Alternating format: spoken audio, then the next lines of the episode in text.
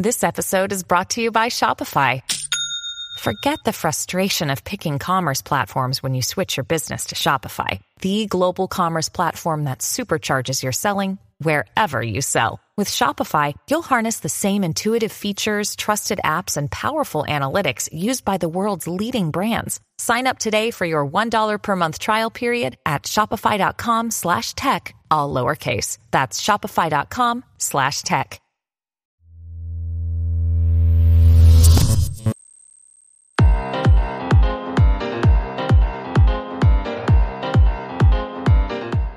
All right. Hello, everybody. Welcome to another episode of Game Dev Unchained, the number one game development podcast about game development and the lifestyle thereof. I am your host, Brandon Pham, and welcoming a special guest this week, Victoria Tran. How are you doing, Victoria? Hello. I'm good. Um, it is warm in Montreal, and I'm happy about that. Perfect. So this is the part of the podcast where I ask the guests, such as yourself, uh, to introduce yourself to the listeners and viewers out there of who you are, where you're from, where you're heading. All right.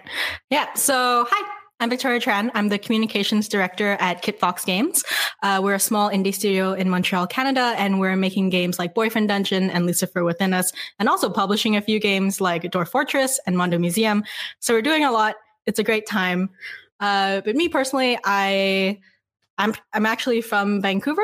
So here in Quebec, we speak a lot of French, which I do none of, which is unfortunate.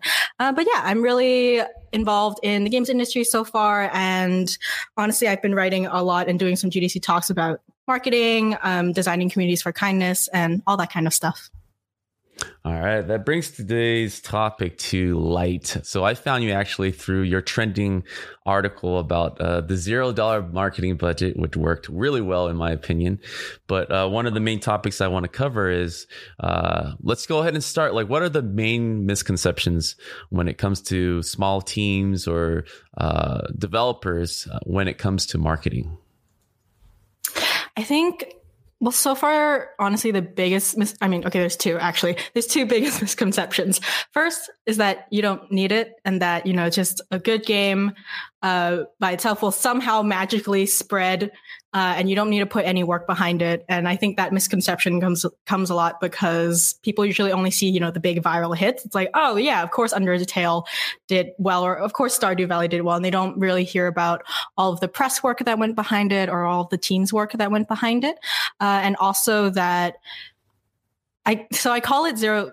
My post zero dollar marketing was kind of a clickbait title because it's not like there's any such thing as zero dollar marketing because for example um, i do all the marketing for kitfox but that doesn't mean i don't get paid a salary mm-hmm. uh, so it's one of those things that people don't account for very much and then suddenly you know they're like in debt and they're spending all this marketing money they don't know why or how because they didn't plan for it properly mm-hmm. and what what are the uh, general because marketing is something especially for smaller teams we think of less. I think only recently mm-hmm. teams are starting to realize that we should kind of budget for that, and uh, a lot of people are very surprised. And but when thinking in retrospect that you should kind of save half your budget f- towards marketing, people are kind of blown away with that, which makes sense because that's what the bigger guys are doing, right? So when it comes to uh, awareness, right, something that you talk extensively about. Um, you kind of mentioned within the article that that is usually the first and only step that a lot of developers think about when it comes to uh, giving attention to their product. Can you kind of expand on that and why that is a mistake?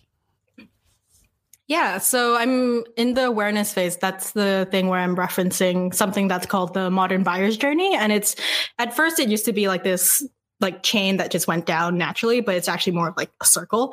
Uh, and it's basically all the steps in which someone goes through before they buy your game, when they buy your game, and then afterwards. Because you want to think about afterwards, because hopefully you'll be making another game and you'll want them to buy that game as well and or just be loyal fans of you and you know do the word of mouth thing so a lot of people get stuck in the awareness phase they're like oh i need to announce my game have a trailer tweet about it, and then they're done. They're like, okay, people know about it now. But you know, like there's what was it last week? 170 games came out on Steam. So in all that time where they first hear about your game and the time you need to spend developing it, they've forgotten about it already. There's already another game coming up. I mean, Temtem's out right now and it sounds amazing and I'm excited about it. Uh, and then, you know, every, everyone forgets about it because there's always something new and exciting. So the next phase that you have to think about in kind of the circle is the consideration phase. And that's kind of when people do research and kind of keep discovering your game. Uh, so this can be anything like reviews or you taking your, your game to a convention and basically nailing down like, no, this game is still happening. It exists. It's interesting. And here's why you should really think about this game. And then throughout that time, you eventually get to the purchase phase, which is finally making them purchase the game. And again, that's through other things like big press releases, uh, streams, or an AMA. It's kind of like there's a lot of different marketing strategies throughout this thing. Uh, and you just have to find the one that works for you. And then after that, and the one that people forget about the most, I think, is kind of the post purchase experience, which is when uh, you want people to care about your game and care about your studio uh, and make sure they're kind of fans for life afterwards. Is there a particular runway uh, in between these phases, like a, a time frame that you feel is appropriate for each of this? Um, because that I think that's one of the biggest mystery with a lot of developers is like when do I start marketing? When is too soon? When is too too late? When do I move to the next phase before they forget about me? Uh, is there like a rough estimate that you feel is like the magic formula that that seems to work for pretty much all development? If there was, then that would be fantastic. Everyone would do it. But there's not. There's not because, I mean, what? We can say that a game is coming out in 2021 and then suddenly all the delays happen. And then, oh, shoot, now you have to think of more marketing material while you're busy actually making the game, right? Uh, so there's always going to be kind of different variables. So I don't think there's a magical timeline um, because some games have found a lot of success by doing things really slowly. And it depends on your game. Like, is it coming out in early access? Is it something that people can play a lot? Or is it like a narrative game that's easily spoiled? So that's going to determine kind of when you should announce and when you should release. Uh, and also like when are other games coming out? Will you be competing with big AAA titles for news coverage? Um, is it the holidays where no one is really paying attention? So I can't say there's an actual time frame, but I will say you should start thinking about marketing like when you're researching your game and thinking of the next prototype. So, uh, the hook and sentences and like the sea of games out there are one of the biggest problems and challenges. Let's just say challenges right? That uh, a lot of games mm-hmm. have when uh, when they're talking about it right? We're always talking about the one sentence marketing uh, well the the one sentence marketing sentence right uh, that that yeah. helps developers kind of kind of give the message and be able to play that telephone game that people can keep talking and then hopefully create the buzz mm-hmm.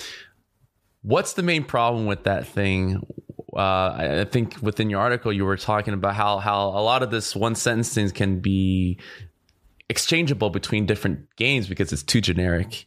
Uh, do you have any key advice to kind of help change that? Yeah. So kind of talking about that one sentence thing, uh, a, a, lot of what I noticed when I was doing like games marketing and stuff is that we love gaming jargon. Like we love roguelikes, we like roguelites, like Metroidvanias, um, you know, like all those things that to us kind of make sense, sort of. I still don't really know what a Metroidvania is, if I'm being like a thousand percent honest. But it's a lot of the things where it's like if someone who isn't in game development were to read that, they would have would have kind of no idea what that meant, or it would mean nothing to them. Um, and other things. So I think the example I gave was like if you could put so in a sentence so blank is a fast-paced 2d action adventure with challenging combat a rich story and gorgeous art um, you could put any number of games in that and it would completely make sense still right so boyfriend dungeon hollow knight dead cells the messenger they're all games that fit into that blank because it's such a generic sounding name um, and one of the ways that you can combat this is actually is to remove your game name from the sentence or hook that you've made um, and put in a competitor's name. If it basically sounds indistinguishable, then it probably means that you need to make uh, a better hook. And it's one of those things where I try to also describe my game without using any of the gaming jargon that we have. So things like story driven, puzzle, narrative, mystery, action, Metroidvania, roguelike. Um, if you can describe your game in as simple terms as possible um, and make it easy enough for a non gamer to understand and kind of create a feeling of excitement still, then you have a much better hook. Uh, one of the other things that you um, hopefully can kind of lend some knowledge for is the like the the minimum amount of uh, energy that a developer should put into marketing. Obviously, the best route if you have the budget, if you are planning correctly, mm-hmm. you should have a professional such as yourself kind of handling that. But what do you feel a developer just to be uh just just to have some kind of uh giving into the process and not be completely blank walking to the table and, and, just say here you go you know just figure it out and tell me back and come back with some strategy. Like how involved you would would you advise developers to be before they even approach a marketing department uh, to handle their games? I mean i think every game developer has their own comfort level with marketing. Um, and i honestly highly encourage everyone to do their own marketing so they can honestly know how to pitch their game and figure it out really well and have a marketing person come in and help them out with that and you know kind of tweak the pitch. Uh, you can be as involved as you want. I think it's always more exciting and fun and better for the marketer if you were to be involved in the process and give feedback and ult- but ultimately you know trust the marketer knows what they're doing and you don't need to micromanage them or anything. But it's one of those things where we you're excited about your game for a very special reason and the more you tell us about that and the more you communicate that with us, the better we can align your message with uh, basically the consumers, I guess is the way we would put it. And speaking of just uh, micromanaging or developers kind of just really trying to overwrite your input. Uh, I, I, find that a lot when it comes to talking to developers because I'm sure mm-hmm. that's annoying on your side. But what what are the main problems that you see that developers just don't understand and it just takes a while to kind of wrangle them and kind of set them in the right direction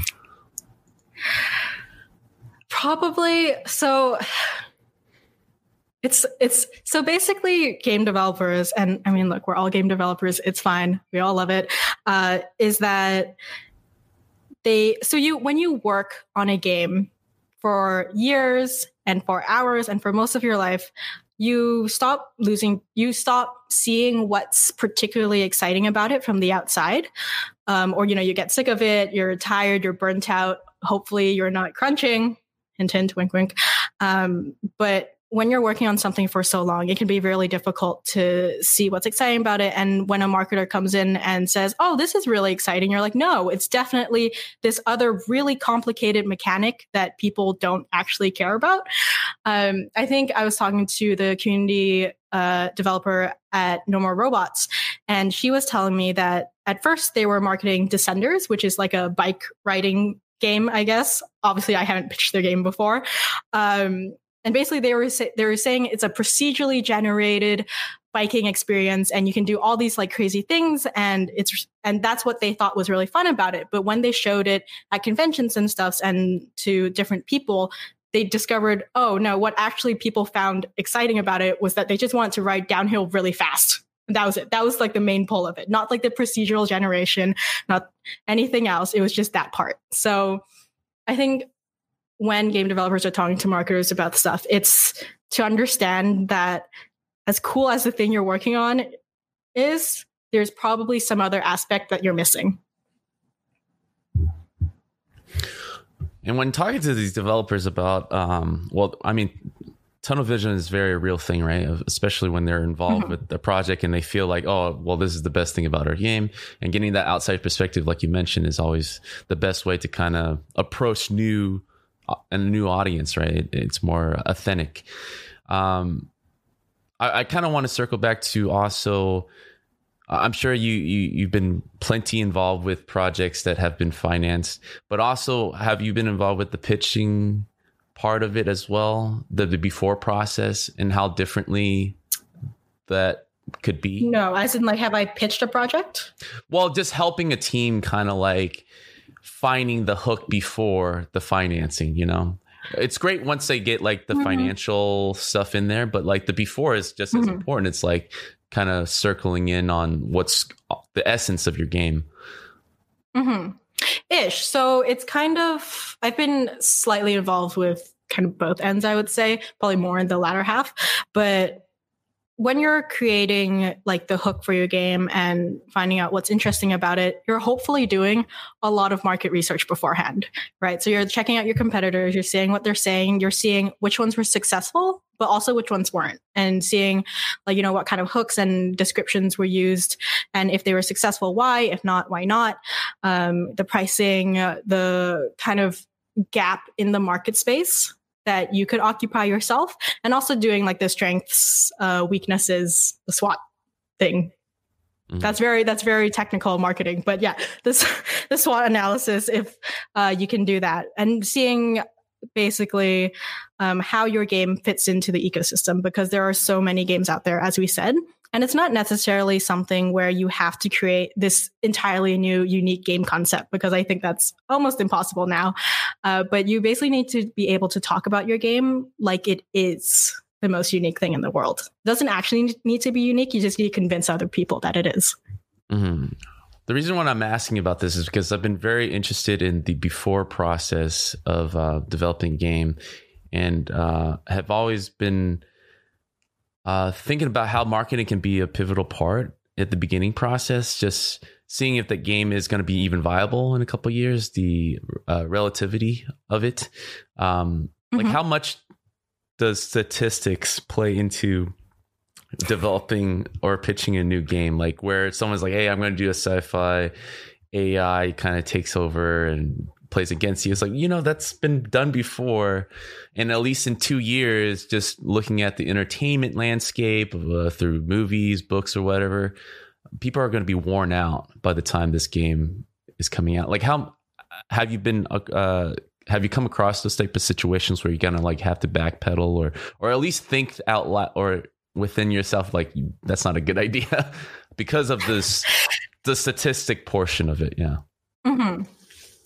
Yeah, I mean, that's such a difficult question to answer because there's so many variables in it.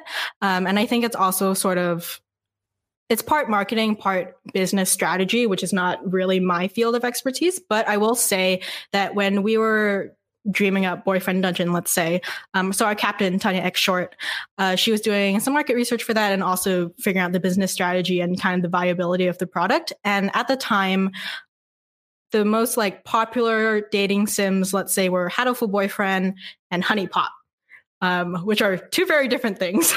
and most of the dating sims that were on Steam were like not safe for work, 18 plus, and geared towards a very certain audience. So it didn't really seem like Boyfriend Dungeon was viable. Um, but it it was that thing where there had to be like there's definitely a gap in the market for this, and that might mean that it doesn't sell well at all in which case we just narrow down our scope or we work on it and then we do the Kickstarter for it and we see how it goes. And the Kickstarter went really well. And a great thing also was that Dream Daddy, in between some time we were uh, prototyping the game, came out and Dream Daddy did really well. So that kind of indicated to us it's like, oh, there is kind of a market for this. Uh, but I can't say necessarily like the entire strategy behind it.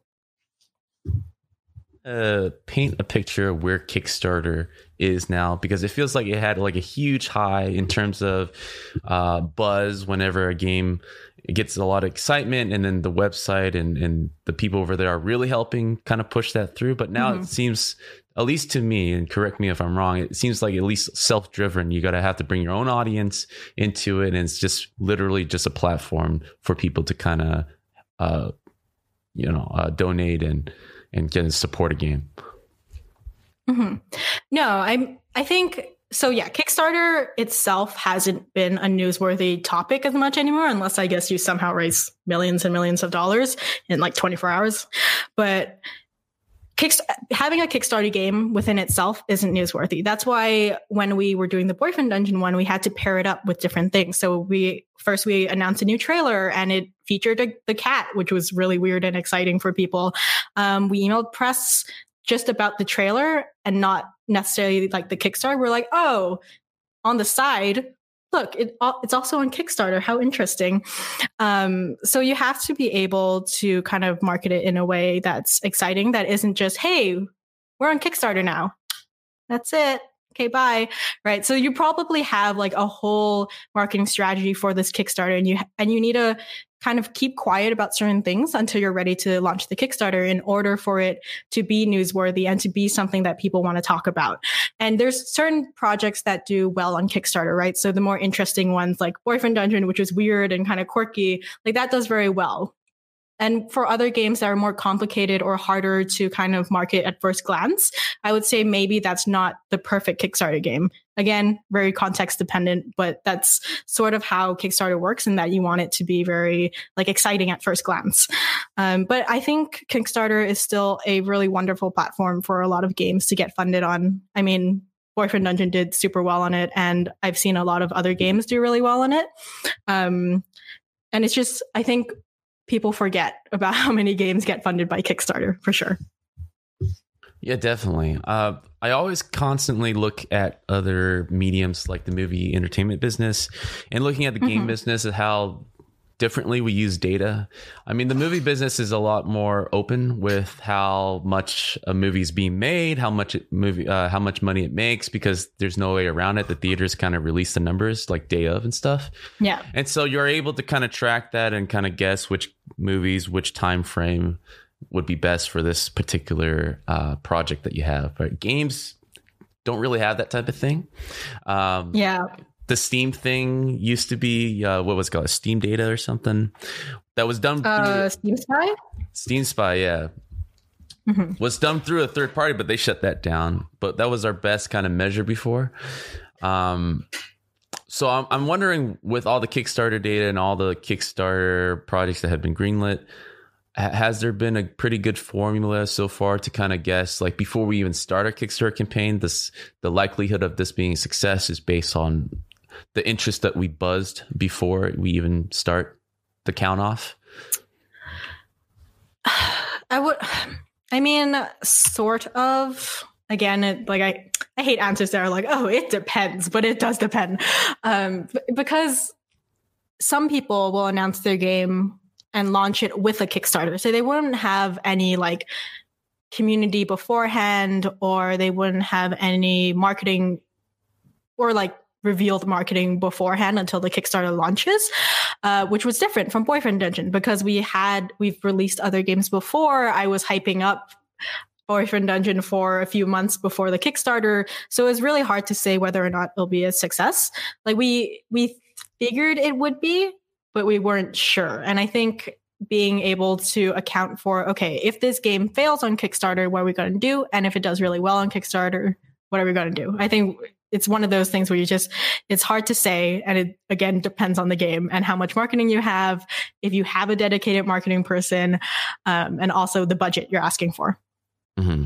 and to get kind of the buzz going uh, before during and after uh, is it through the use of what what kind of uh, facilities are you guys using? Is it through social media? Is it a lot of interviews? Is like there's so many outlets now. It, it can be overbearing, but I feel like mm-hmm. uh, a marketer such as yourself or you're like your industry definitely has the the the the the the, the things stacked to to kind of go to the right places and and know how to utilize it.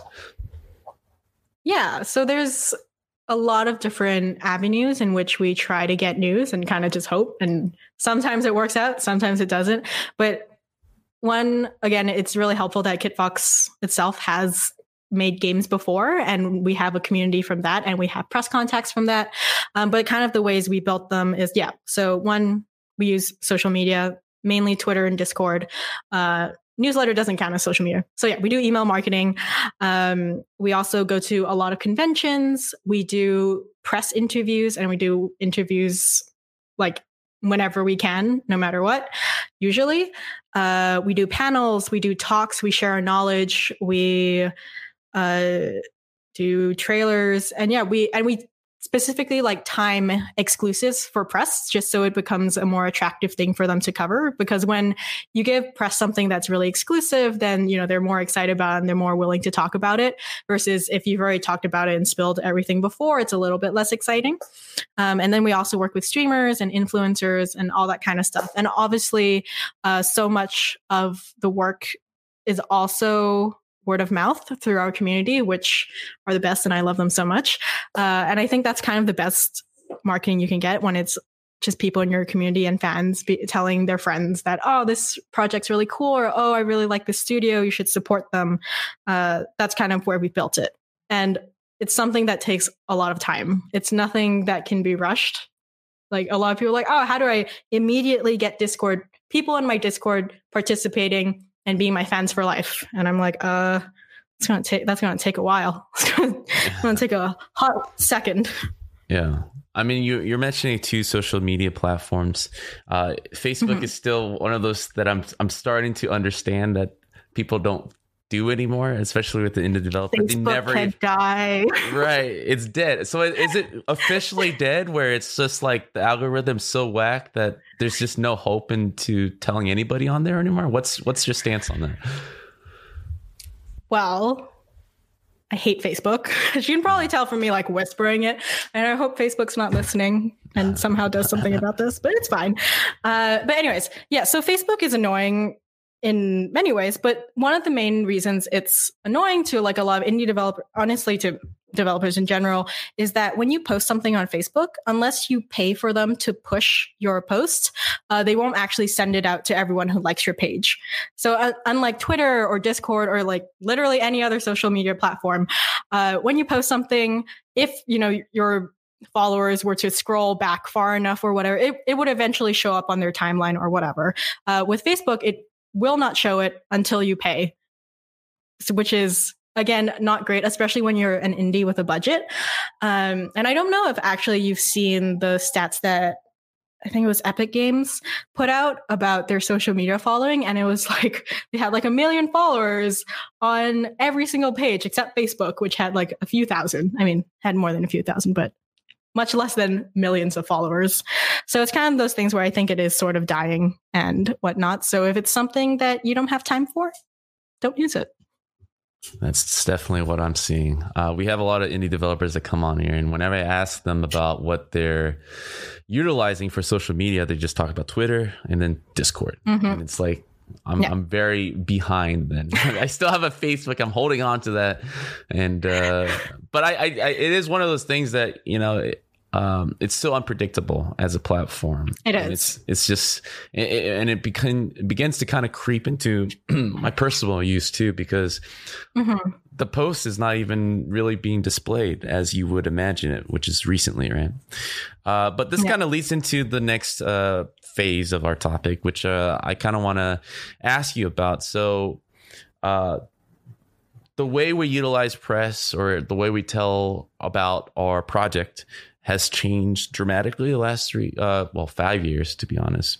Where it used mm-hmm. to be when you have a project, getting some an article under Kotaku or all these traditional press sites would be the be all end all, right? Not so much mm. anymore. Mm. I mean, it's a nice to have, but it seems like the mm-hmm. focus has been kind of or prioritized with streamers or other outlets that connect directly to gamers, right? Hmm. where mm. where they're more likely to purchase uh, than reading an article from Kotaku. So like, oh, this is nice knowledge, but I'm not gonna click on the buy now button on Amazon. Uh, what is your perspective on that being uh, so different nowadays? I mean, with the event of any, I think, new kind of media form, we're all still trying to figure it out. And I wouldn't necessarily say that streamers are better than press or that press is better than streamers. It depends on your game and it depends on where it works, right? So there's been a lot of times, and I've talked to a lot of community developers where a huge streamer, like with millions of followers, will play their game and they're super excited because they're like, oh, yes, we're going to get visibility. It's going to be great. And then they look in the back end and they've sold like five copies from that so the thing is is that some people like will watch streamers for like yeah the gameplay and they'll want to buy the game or they're just watching it because they like the streamer and they're not necessarily interested in actually purchasing your game especially if it's a game that's narrative and it's spoiled and you play it once and then what's the point of playing it again? Um, and obviously some fans are really great and you know they want to su- help support the indie devs and all that and it's not like it's the streamer's fault if they don't if a fan doesn't buy the game but it's one of those things where just because you get views or you know follower numbers that doesn't always translate into sales and that's what you want you want the sales to survive and make your next game so i think press is still really important especially when it's like reviews that's kind of part of the consideration phase and the purchase phase. Um, when people are looking at your game and when they want to buy your game, they're going to look up reviews about. They're going to see like, okay, like in general, when I Google, let's say Boyfriend Dungeon is not out yet, but let's say I Google Boyfriend Dungeon and I see the score is like, oh, okay, it's like 80% or it's 60%. Like that's going to influence whether or not I decide to buy it right now or if I wait until a sale or if I decide not to buy it at all. Uh, and then there's other things where like yeah if the game does change sort of every time and i see a streamer play it i'll be like oh that's really exciting. Um, i'm going to watch the streamer later. I'm going to buy the game first try it out myself. Uh, so it's really difficult to say. I think it's good to cast your net out test what works for your game and then track the analytics track the stats behind that um, and kind of go with it depending on what works for your game because it's such a it's such a changing like landscape for games marketing and games in general that it's hard to nail down something. So again use what works for you and hopefully you succeed in that. Yeah i definitely agree. Like just being able to kind of use all facets because you don't know who exactly you're going to be reaching and who you're going to mm-hmm. be appealing to. Um, and you just have to really do your research to see what what what is grabbing the most attention. And it does seem like what like you said, if you're able to funnel them to take that extra step to follow you through Twitter or Discord, I mean that's a better metric than just um, hoping uh, that people will buy day one, right? Um, yeah. Aside from that, though, when it comes to uh, spreading the word, like how how effective is um oh how, how do i say this? It's like how much effort what what is the main priority when it comes to like putting the word out? When it uh in terms of like these outlets you're saying right? Again you're you're talking to press is kind of like the age old thing to do is like let's talk to the press. They have this much people this many people. Let's get some brand awareness going. Uh secondly what like you said i i've heard many times like streamers used to be the the um uh, used to be the place where people are like, well, if a lot of people are watching, therefore mathematically this many people will buy. That's not true, right? It's completely a crapshoot mm-hmm. as well. The appeal is there, but you you never know because the the product is a lot with the streamer and not with what they're displaying. Uh, mm-hmm. The third aspect, a lot of what I've been seeing, and I kind of want to kind of get your commentary on this, is a lot of developers kind of taking it um, in their own hands, right? They're they're doing dev mm-hmm. diaries, which is really popular. Yeah. But a lot of what you talk about is like, well, if you're telling everything from day one what your game is about, when it comes to ready to be announced, using all these traditional precedent stuff, what are you sharing exclusively? Uh, that makes it newsworthy. I mean, everybody have already know exactly, and there might be a chance of fatigue on your brand. Mm-hmm. So, what's your warning uh, when it comes to that? Just day one, just record all the topics. Let your competitors know uh, exactly how you're designing your game uh, from day one, and have like this tremendous resource. Uh, like, is there a cautionary tale to that? Is there a better way to doing that, and and and not just go full out uh, detailing everything? Yeah, I mean, if your game is something that can be easily spoiled, I would say maybe hold back or if you're new and it's not necessarily um, something that's it's harder to capture the press's attention then yeah I would keep things back. Like you can still talk about your game quite a bit. It's still going to be difficult if you're hiding things, obviously. But like for example, um, there's boyfriend dungeon things that I'm really excited about, but we're probably going to save it for a trailer. Um, but I can still mention like, oh, we are revising the combat system, or there will be combos, or there'll be this, and then uh, maybe attach like a really vague screenshot or something, um, but no actual gameplay, let's say. So it's one of those things where you kind of have to, and kind of this is where you have your marketing person or your community manager come along. Um, you need to be able to talk about your game in kind of a vague way that still is exciting. And I know that's not super helpful uh, when I just say it like that. But there's basically you want to be able to give updates and if there's anything silly or fun that you can share definitely do that uh, but major press beats, you need to plan those. You need to be like, okay, so the first ever time someone is going to see combat, like actual combat in the game, like you can have a screenshot of like a character with a sword, whatever, but like seeing like a character use combos and stuff, that's the the first time press people will see that is during the trailer um, and i'm going to send press that a week early so they have time to write about the trailer um, or something like that or like oh the first ever dating scene you're ever going to get or the first ever weapon transformation people are going to see again that's saved for press because that's like a major thing that you can show and looks exciting. While other minor things like, ooh, um, you can customize your character so it has pink hair is something that you can probably just share with the community. It's not necessarily something that's like newsworthy, right? So you need to be able to plan and strategically time out uh, your uh, what you're going to update people on and what you're going to give to press. And then you know once you give it to press, then you can announce it and use it again and again for uh, the general public. I would say. So partnerships is something that I um, am always curious about, especially between indie developers. It seems like something so natural because indie developers aren't really competing with each other in a way where it's mm. threatening.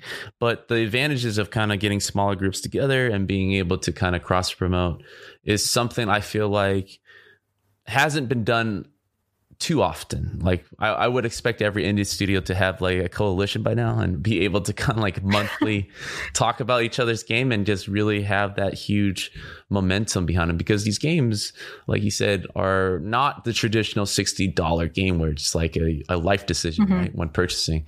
Um, have you seen any uh, movement uh, towards that? Have you yourself been partnering with uh, other studios? Like, in what ways is effective? and uh, a way to for our listeners and audience out there to consider for their own projects. Yeah, I think teaming up with other indie studios is supernatural, and actually, a lot of indie studios do it. Just probably not, I think, in the grand scale that a lot of people are expecting, uh, because it takes time, and we're all already strapped for time trying to make our actual game. But there's been instances like in our game Moon Hunters, uh, we have Mina from Battle Chef Brigade in our game, and then vice versa in battle chef brigade one of our characters is in their game and it's kind of like a cute nod towards like oh different indie games and friendship and also um, i'm in many different discord groups or just friendly like indie groups where it's like hey we have an announcement coming up on this day. If you help us retweet it that'd be really appreciated. Or hey i'm doing a kickstarter then can can you like help me signal boost it? And it's sort of those things where it's like small minor asks where it's like hey is it okay if you help me with this usually indies say yes or um, on like the development side like if there's a programming question an art question usually people are more than happy to help um, and for example like for the boyfriend dungeon kickstarter i was going to have an exclusive discord just for kickstarter backers but i realized how do i get like 6,000 names into this Discord without going crazy. And I realized that the devs at Temtem had done it before. So I emailed them randomly out of the blue and was like, Hey, you don't know me, but I kind of need help. How did you do that? And then they basically just gave me the bot that they use to integrate their Discord uh, backers with their Kickstarter emails. Um, and it was really great. And I'm super grateful for them. And if they ever need help, I would definitely help them for sure. So it's one of those things where I think a lot of indie devs are in it together. You just need to reach out and ask. Yeah, it definitely makes sense because um, you know, I, I, come from the uh, traditional AAA background, and a lot of it from day one, we're not just thinking about the single game, but we're thinking about three games ahead. So from the foundation up, our engine's kind of built in that way so that, you know, we're saving money in the long run. A lot of indie developers don't do that. They're kind of just. Oh, yeah, no, we're just like winging it. Are you winging it? Because it makes sense because everyone, like you said, is strapped for time. Uh, mm-hmm. So there, there's just trying to win it with their current project and then if there's a second project they're super happy but then again they usually restart the process they don't kind of build mm-hmm. on top of the uh, well, I mean, it's shady foundation at that point, right? So, uh, I, am glad to hear that there are like movements in that way, and that like developers are able to reach out. And in my experience, have always been uh, very gracious in in lending help um I, I, would love to kind of just see more of that on an official label of, because there's no like like i said that like here here's the website if you're an indie developer here's the coalition of indie devs uh here's how you can put your project through and get everyone to blast it at the same time you know if you're respectable it can't just be everyone right um yes. so this this part is pretty important. So we talked about. Um, I, I, guess we went through several phases of going through awareness and just getting people to know, but grabbing on and engaging the community. Like people are now in your Twitter. People are now a part of your Discord. Mm-hmm. People are now a part of your newsletter.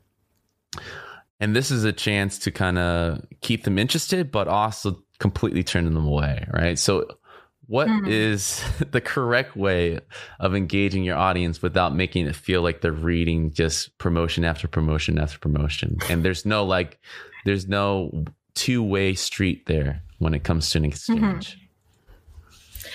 Yeah. So, kind of the main way that you should think about this is kind of like that 80 20 rule, I guess. It's kind of the 80% you're giving something, 20% you're asking for something. Uh, whether or not it's via Twitter or Discord or whatever, um, if you want to have a relationship or connection with the people in your community, then you need to give them things. So you can't keep asking them like, "Hey, buy my game. Hey, buy my game. Hey, it's on sale.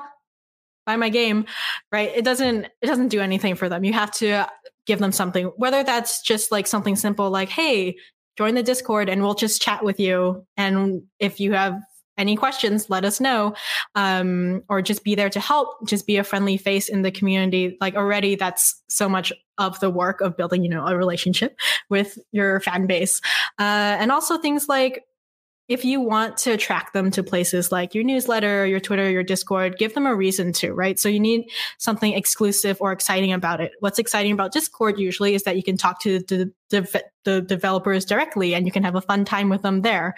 Um, or on the newsletter, you can have like, ooh, an exclusive digital art book download and it's something just for them. And you write them updates and you tell them kind of stories within the studio that they wouldn't get elsewhere. Or on Twitter, uh, maybe I'm like, oh, I can't swear. I'm not going to swear on the podcast, but you know, on Twitter, you can post really silly, stupid stuff that they can connect with and just have fun tweeting at you with.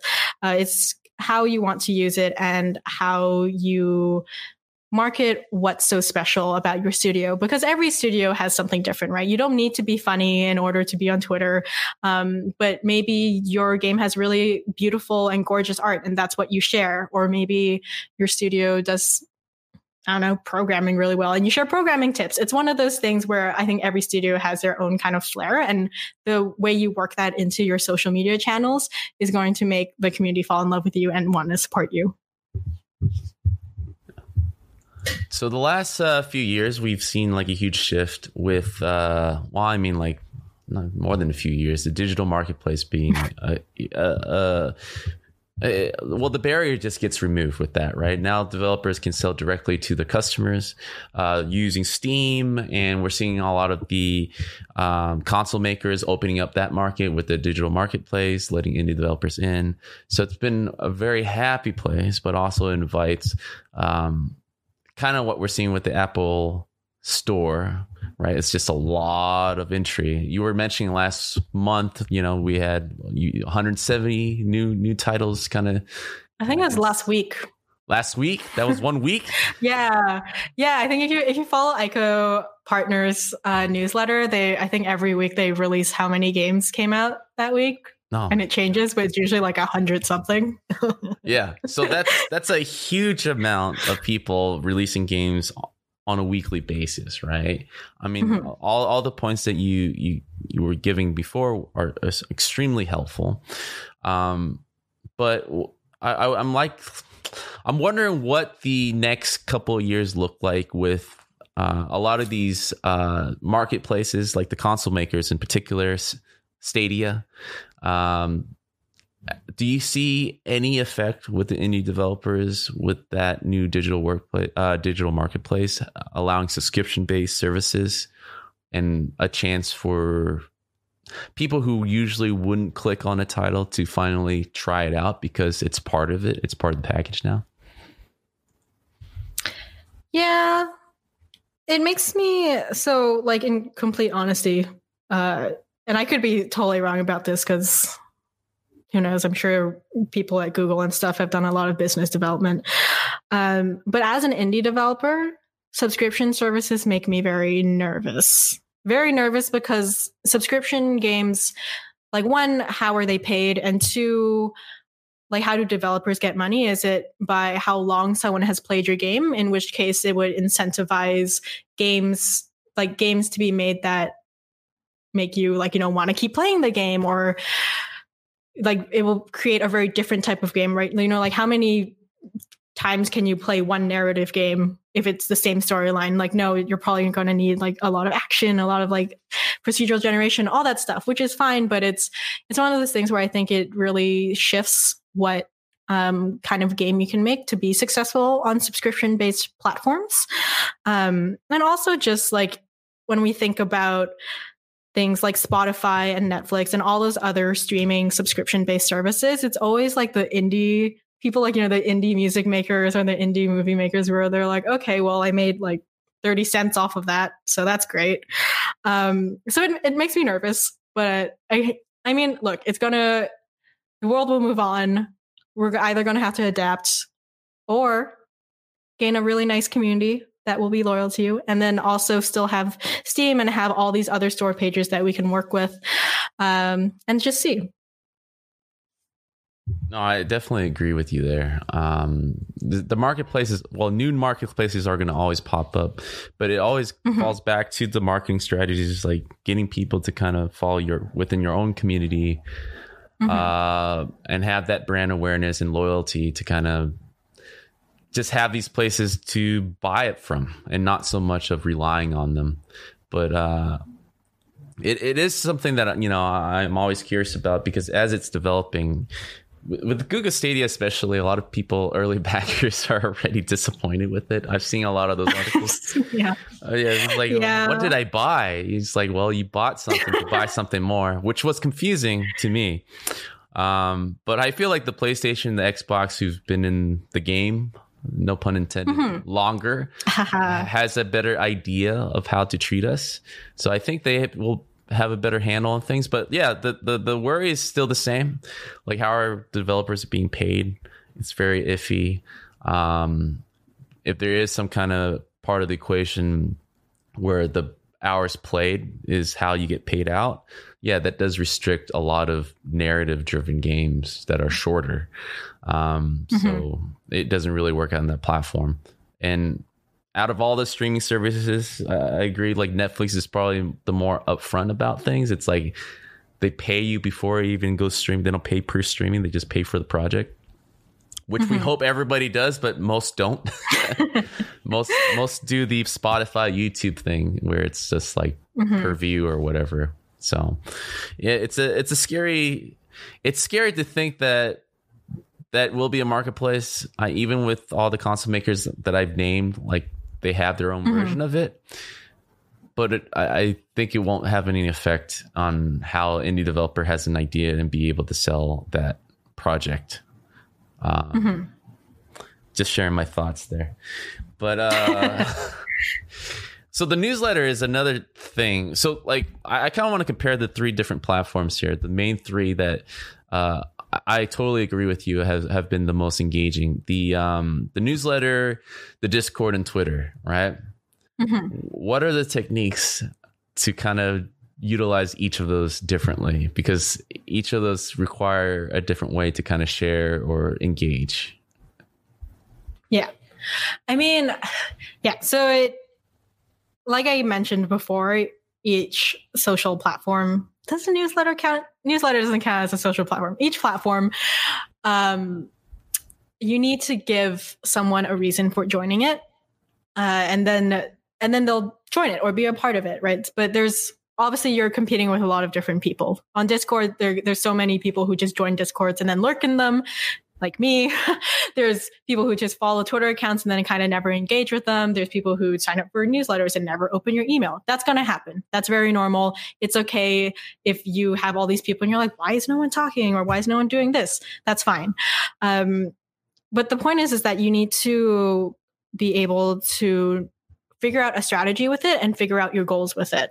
Um, I think a lot of people kind of just create a Twitter or a Discord or a newsletter and they're like, okay, people are doing this, so I'm going to do it too. And then they don't really know why it's useful or why it's special or why it's something that people want to join, right? So if you're going to have a Discord and you're not actually on it and participating and trying to make active conversation and answering questions as soon as possible um, during work hours uh, on Discord while you can, then why be there, right? Why join this Discord? Or if you're on Twitter and all you're doing is retweeting stuff and sometimes really occasionally like tweeting out a screenshot and there's nothing really happening and there's no like link or way to track the metrics to see if you're actually doing well, then why are you on Twitter? And same thing with newsletter. Like, is there why would I read your game development update over someone else's? So, for an example for this, is that Boyfriend Dungeons newsletter updates aren't honestly, they don't really update you much on the game's progress at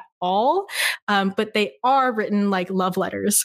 And those can get real spicy and they're really fun to write.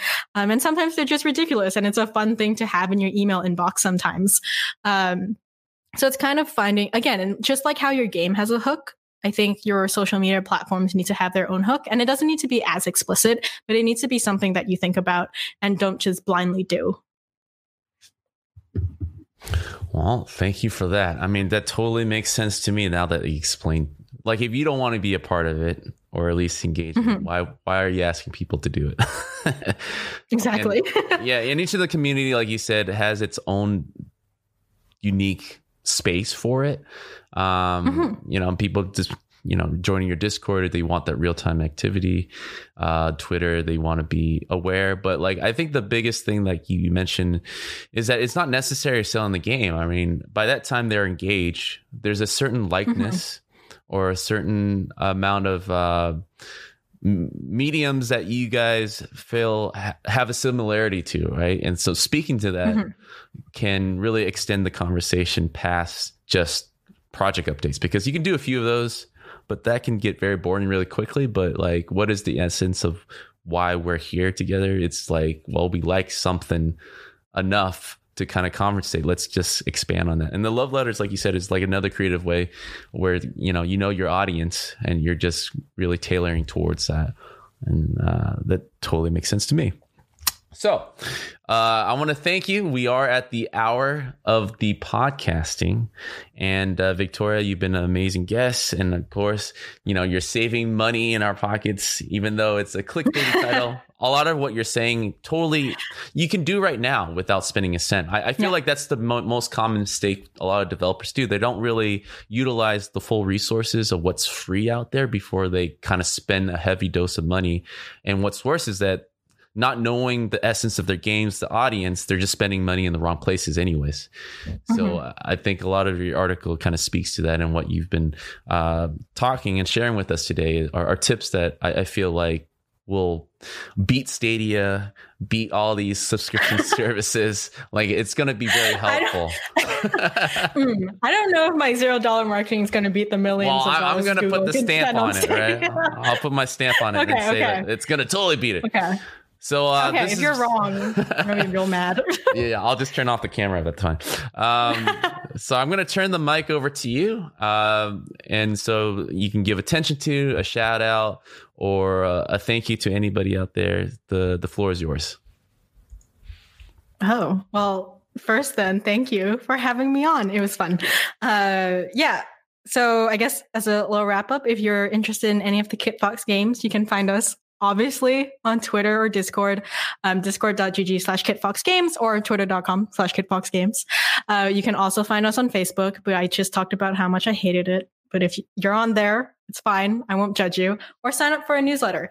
All the links, I'm sure if you Google it, it'll be really easy to find. Um, they're all there. And if you want to follow me on Twitter, where I write about marketing things um, and sometimes occasional really silly things.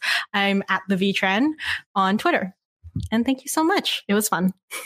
Well, thank you so much. Well, that is the end of our podcast. Thank you for everyone for joining. And Victoria, uh, all the links and everything that you share will be under the podcast and video description. And uh, that's it. That is our hour. I want to thank you, everybody, for joining and listening. And I'll see you guys next week.